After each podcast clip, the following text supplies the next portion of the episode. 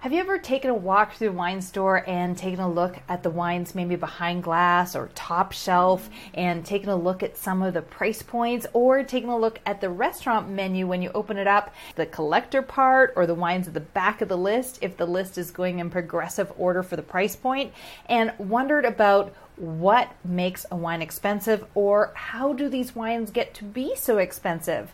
Today I'm going to be answering some questions that maybe you just weren't sure who to ask all around expensive wines, such as what makes a wine expensive? Is an expensive wine worth it? And will I like an expensive wine?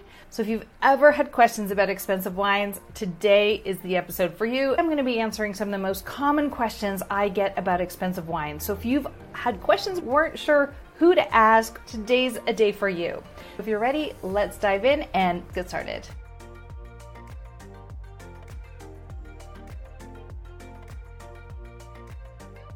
Hi, everybody, and welcome to the Wine Shop Talk podcast. If you're new here, my name is Erin Rosar. I'm a professional sommelier, and it is my passion and my privilege to make learning about wine not only fun and easy, but also practical, meaning I want you to feel confident and empowered, not only making wine decisions when you're out at a fancy event or shopping for a gift, but in your regular everyday life of helping you create magical pairings when you're cooking at home or you're just out for a simple dinner with family and friends.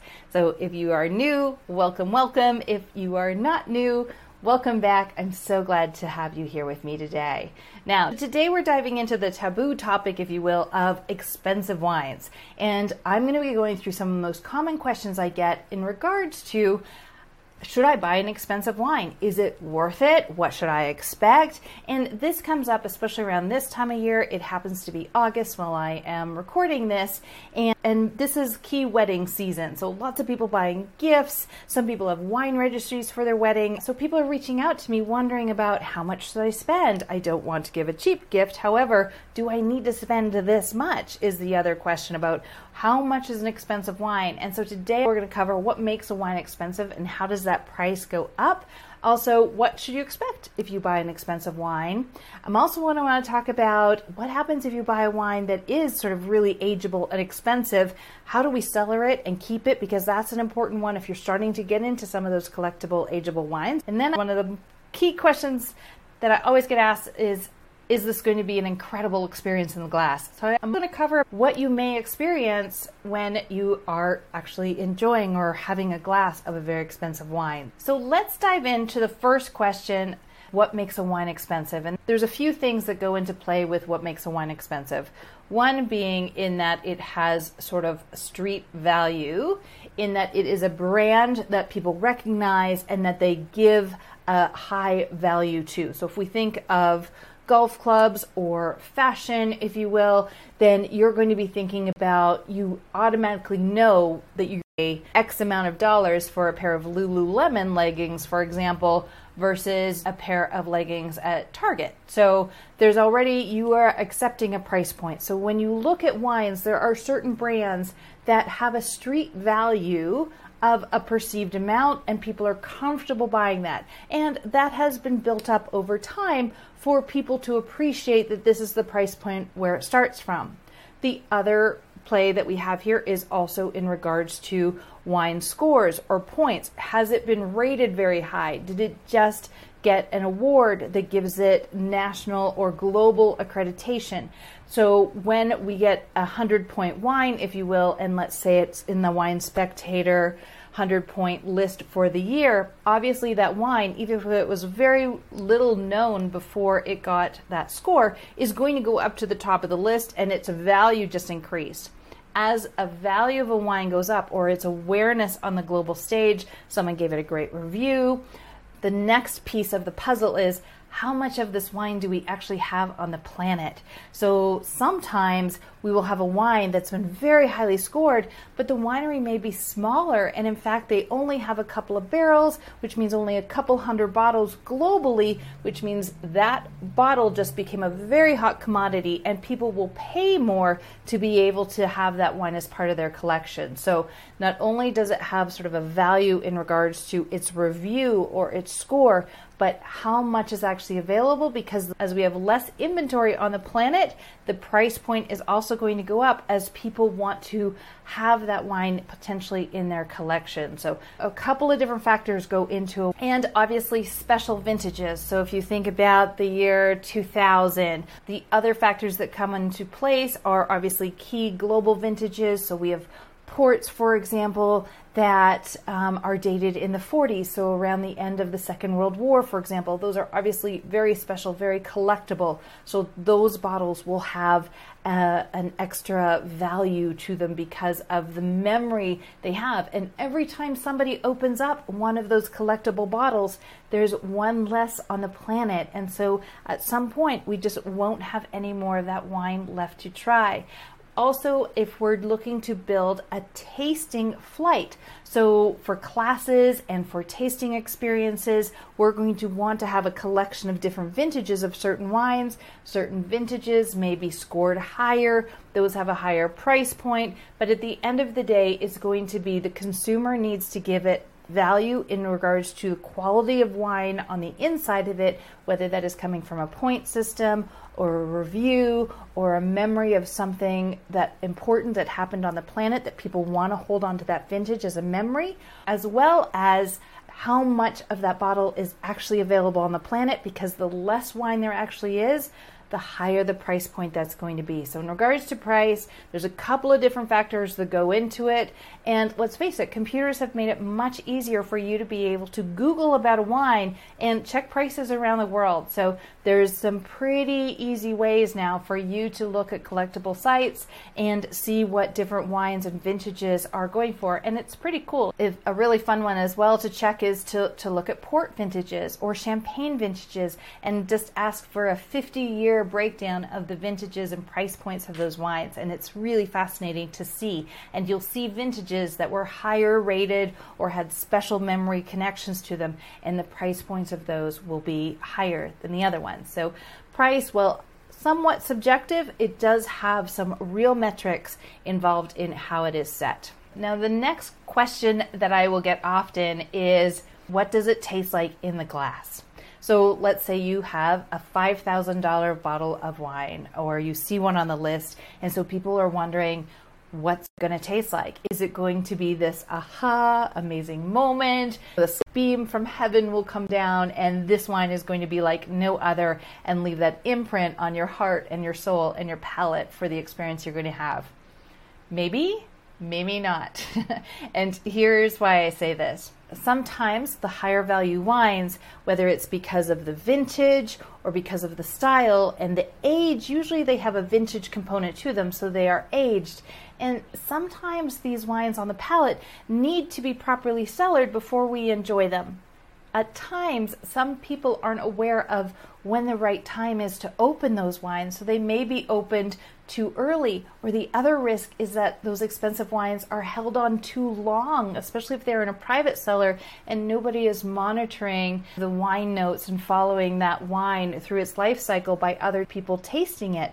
And so people are not drinking that wine at its most optimum experience. So when people do enjoy it, it may have more aromas and flavors that potentially aren't the same as some of those wines that you're drinking that are very young and fresh. So if you're somebody who's drinking younger vintages, very fruit forward wine styles, lots of bright berry aromas or citrus aromas, and then you have a more expensive aged wine style, you're going to have more fruit leathers, more tertiary, sorry, layered flavors in there. And those can be very different on your palate and in your experience for what you're experiencing when you're drinking younger wines. So when people do try or have the opportunity to try expensive wines, sometimes my experience is it can be a little underwhelming because the profile is so different. Now, learning about tasting those wines and appreciating the aging components within a wine is part of your wine journey to be able to experience that flavor and aroma change as a wine ages is an amazing experience for you to have But if, again, if you've been drinking very young, fresh fruit forward wine styles, to go to a more age worthy style, or if you're drinking a wine potentially that is too young, it's going to be very tight on the palate. You're going to have not a lot of flavors. It might be very tannic, sort of mouth drying if it's red, and the whites may be a little bit closed in that you're just not getting a lot of aromatics because it's not at its optimal time. So, my experience generally is when people are trying very expensive wines, they get less honest in their opinions because no one wants to say they just spent a bunch of money on this wine and they really didn't like it. So I always recommend that if you do have some collectible wine styles or you have an opportunity to go to a tasting to try some of these higher value wine styles, do a little research before you open the bottle or try the wines see who's tried it lately. Somebody somewhere in the world has done a note about it. Look for an optimal time and at least prepare yourself a little bit about what that experience is going to be. But know generally the wine styles are going to have more of those aged flavors, more savory flavors, and they're not going to be fresh and bright, but they are going to be magical in their own right. It's just going to be a change of flavor profile. So just know that if you get an opportunity, you may be a little underwhelmed because it's going to be more developed than some of the wines that people drink most of the time. So that's a bit of a what can you experience in the glass. Same as let's talk about bubbles for a minute. If you have the opportunity to try an older vintage of champagne, for example, what happens as champagne ages is actually the bubbles start to flatten a little bit. They lose some of their liveliness and their effervescence.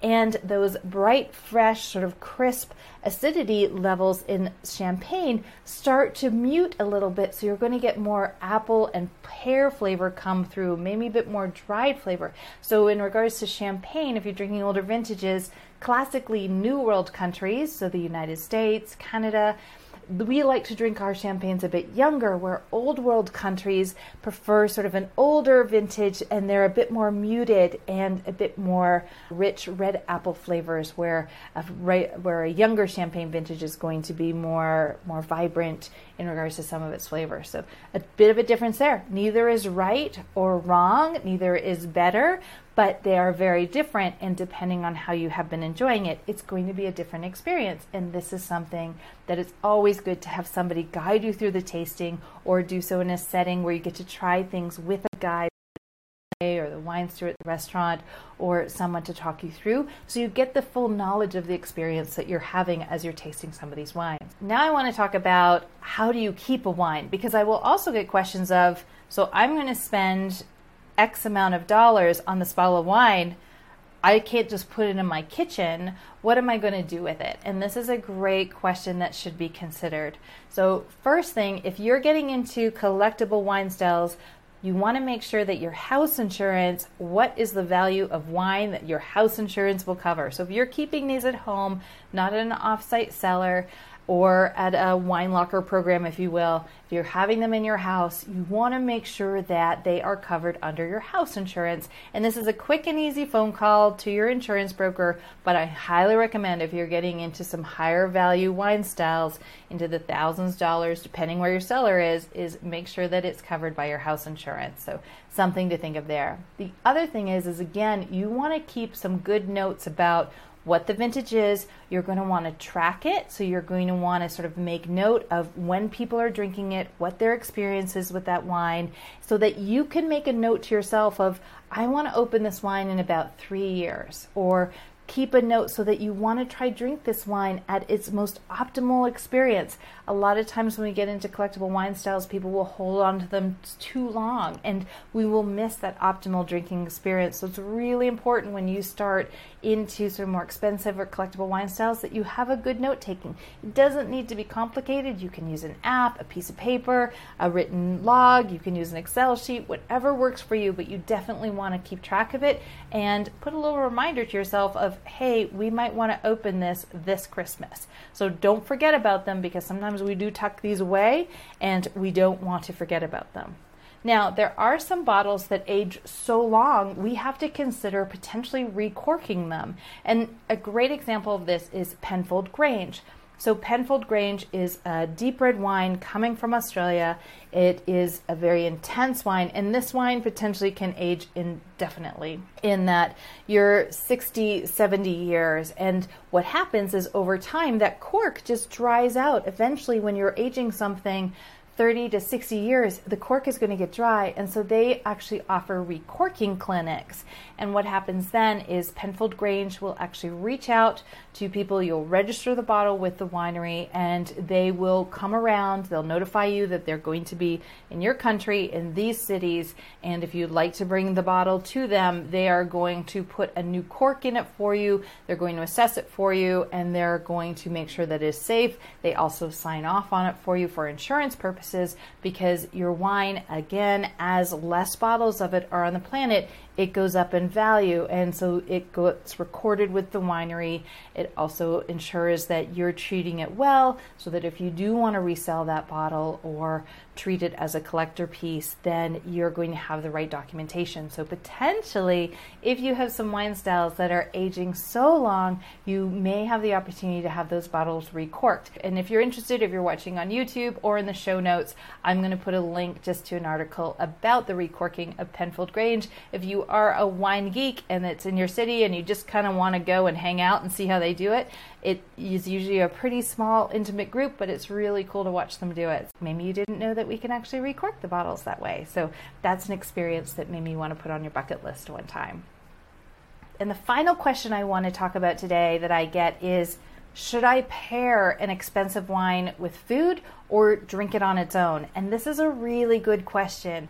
And this is going to be a little bit up to you. Depending on this wine, obviously, if something has been aged multiple years, there's only a few bottles left potentially on the planet or in your country, you want to make sure you're giving that wine 100% of your attention. So I'm always going to recommend that you do some part of your experience with that wine where it is oh, your where it is your only focus and there's no food mixed in with your first palate experience with that wine. So you get to savor it and really get to know it. However, wine is ultimately at its best when you pair it with food. It loves to be combined. So I always will say that you're looking for a magical pairing, whether you're working with a chef or you're looking for pairings online and you're cooking this at home or in a restaurant.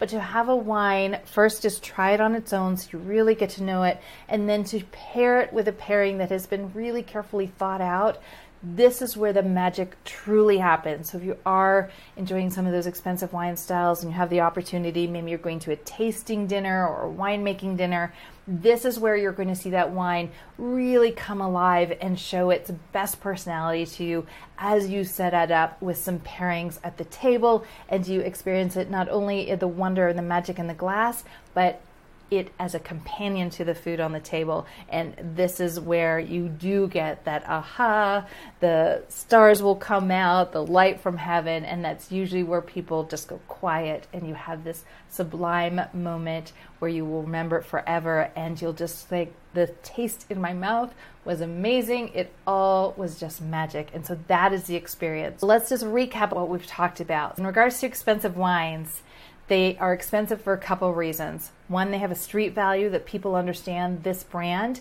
starts at this price point, and as less bottles are available on the planet, the price goes up. The other is that it has some points or somebody has written about it and its value has gone up because it's gotten more notoriety, if you will, so it's brought up. We also talked a little bit about what can you expect, and here's where some of the expensive wines we need to make sure we are drinking them at their optimum time, which means you're going to need to be following some of the tasting notes. A lot of times we can drink them at a point where they have more age to them than most people will experience in the wines they're drinking on a day-to-day basis, which are generally fresher and more fruit forward. So when we're into more expensive wines, generally they have more age components to them, and that might be a different palate profile than most people are used to. So you want to do a little bit of research to prepare yourself of what you can expect on the palate. And like I said, in my experience, many people become less honest with the more expensive the wines that they're drinking because no one wants to say they don't really get it or they don't really like it because they weren't prepared for it to be a different palate profile than the wines they're drinking daily. And they missed out on some of the experience because they just weren't ready for it, and a little bit of prep and a little bit of homework can give you some clues about what you can expect in the glass. But it's most likely going to be a different experience than you're used to in your regular day to day. We also talked about what do you do once you buy a collectible wine. We talked about insurance. Make sure that you are covered in your house insurance of those bottles. Also, you're going to want to make sure you're following and keeping notes on that. And you're going to want to make sure when it's laying down in your wine rack, you might want to twist that bottle just every six months, especially if it's a red. You just want to turn the bottle just around. And what that's going to do is it's going to move the sediment if the wine is aging. So every six months, kind of like how you change the batteries in your fire alarm in your house, you're just going to twist your bottles and that's going to move the sediment in the bottle so that when you do open it up, it's not just a solid line on one area of the bottle. You're just going to shift the bottle a little bit. So I always recommend that as well. Sometimes you'll see people put a little bit of white mark or a little bit of chalk on the bottle, and that just helps them see how they've actually turned the bottle around. So, a little tip there as well. But when you're aging bottles and when you're into higher values of bottles, most likely you're going to want to make sure they are in a really good cellar or protected space. So, out of sunlight, cool temperatures, some humidity there. And then we did talked about the recorking clinics, especially for Penfolds Grange, great example, but some corks will dry out after multiple decades if the wine is aging that long, and something to be aware of of recorking those wine styles. So, those are the main things we talked about today. Now, the last question I want to answer is if you're giving a gift, so because this is wedding season and lots of people are reaching out about how much, how much do I spend? What is an expensive bottle? People do have wine registries now, which is really great if you have a couple and maybe they just are, are, wine collectors or they love it and so they've registered a wine store and that's super easy or a gift card to that store. But how much is too much to spend on a bottle of wine? I don't know. That's got to be up to you. You can spend for a few dollars to tens of thousands of dollars on wine. You're going to set your budget the formula that I usually use is if you know the friends, the people getting married, then you say, okay, the their favorite restaurant, the average price point of the meal is $50 when they go out. So I'm going to multiply that by four, which gives me $200, and that's going to be my fancy wine price, if you will. I can exceed it, but generally wines around $200 might be a place. But there's lots of wonderful wines from around the world, and this is where if you have a local shop or a wine sommelier or someone that you can go to, you can always email me, winegirlacademy.com, and just reach out below, and I'm happy to help and give you some suggestions. But there's all kinds of wonderful wines around the world at all kinds of price point. But an expensive wine does not guarantee that you're going to like it. It does not guarantee the quality of the wine or how you perceive the quality of the wine. So it's really about, especially if you're giving a gift, what do the people you're giving like? What do they enjoy on a daily basis? And obviously, it's the thought that counts, but working with a wine professional can really help you find some of those hidden gems and wine styles that will go with all things. So I hope today has been a fun episode as I've answered some of your questions that maybe you never knew who to ask, or if you could ask, if they seemed a little strange or you thought maybe nobody else ever wondered about them. I hope it was fun learning a bit more about expensive wines, what you can expect how they get priced, how to treat them if you get them home, and if you get the experience to go to a wine tasting or a winemaker's dinner or something like that, where they are opening up some premium bottles or some collector bottles, I highly recommend you take advantage of the experience. It is always magical. You'll come away not only learning about the wine and food, but just the wine in general and some of the personalities behind it. So I will always recommend that you take advantage of that opportunity should something like that arise for you to put into your calendar. As always, I want to thank you for hanging out with me today. If you would like to reach out to me, you can reach me at hello at winegirlacademy.com. If you haven't already done my palate personality quiz to find out more about your palate personality, then definitely head on over to my website and it's super easy. There's eight questions in a quiz, and you've got a whole booklet all about your very own palate personality, some words to help you use when you're shopping to find wines that you like, and a bit more about why you do like the wines you like. And definitely share with family and friends because if you know their palate personality, it makes it super easy for you to know which wine styles to get them as gifts. So that's a little clue there as well. But as always, I want to wish you a wonderful week. Be sure to like, share, and subscribe so you never miss an episode. Cheers to you. Bye now.